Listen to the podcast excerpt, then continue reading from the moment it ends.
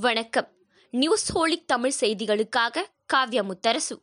மாலை செய்திகள். புதுச்சேரியில் பிரதமர் நரேந்திர மோடி நான்கு புதிய திட்டங்களுக்கு அடிக்கல் நாட்டினார்.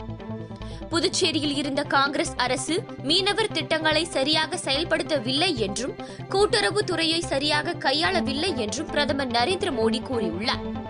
புதுச்சேரி மக்கள் ஒற்றுமையின் அடையாளமாக திகழ்வதாகவும் புதுச்சேரியில் புரட்சியாளர்கள் பலர் தோன்றியுள்ளதாகவும் பிரதமர் நரேந்திர மோடி பெருமிதத்துடன் தெரிவித்துள்ளார். கொரோனா ஊரடங்கு காலத்திலும் இக்கட்டான சூழலில் அதிக முதலீடுகளை தமிழ்நாடு ஈர்த்துள்ளது என முதலமைச்சர் எடப்பாடி பழனிசாமி கூறியுள்ளார்.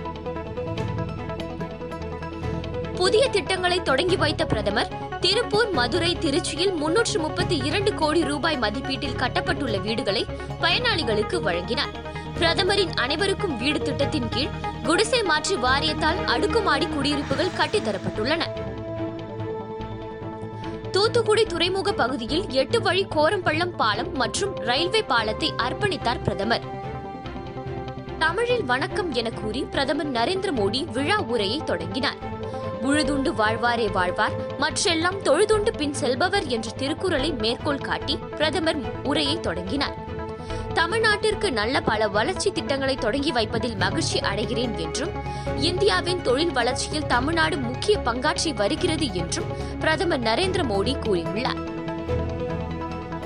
கேரளா மராட்டியத்தில் இருந்து தமிழகம் வருவோர் கட்டாயம் ஏழு நாட்கள் வீட்டின் தனிமைப்படுத்திக் கொள்ள வேண்டும் என்று தமிழக அரசு அறிவித்துள்ளது.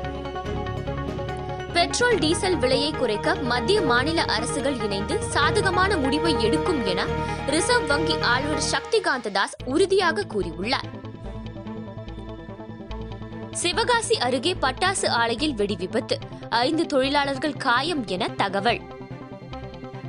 தமிழகத்தில் ஏழு மாவட்டங்களில் மழைக்கு வாய்ப்புள்ளதாக சென்னை வானிலை ஆய்வு மையம் கூறியுள்ளது. இரண்டாயிரத்தி இருபத்தி ஐந்தாம் ஆண்டுக்குள் காசநோய் இல்லாத இந்தியாவை உருவாக்குவது என்ற இலக்கை எட்ட நடவடிக்கை எடுக்கப்படும் என மத்திய சுகாதாரத்துறை அமைச்சர் அஸ்வர்தன் தெரிவித்துள்ளார்.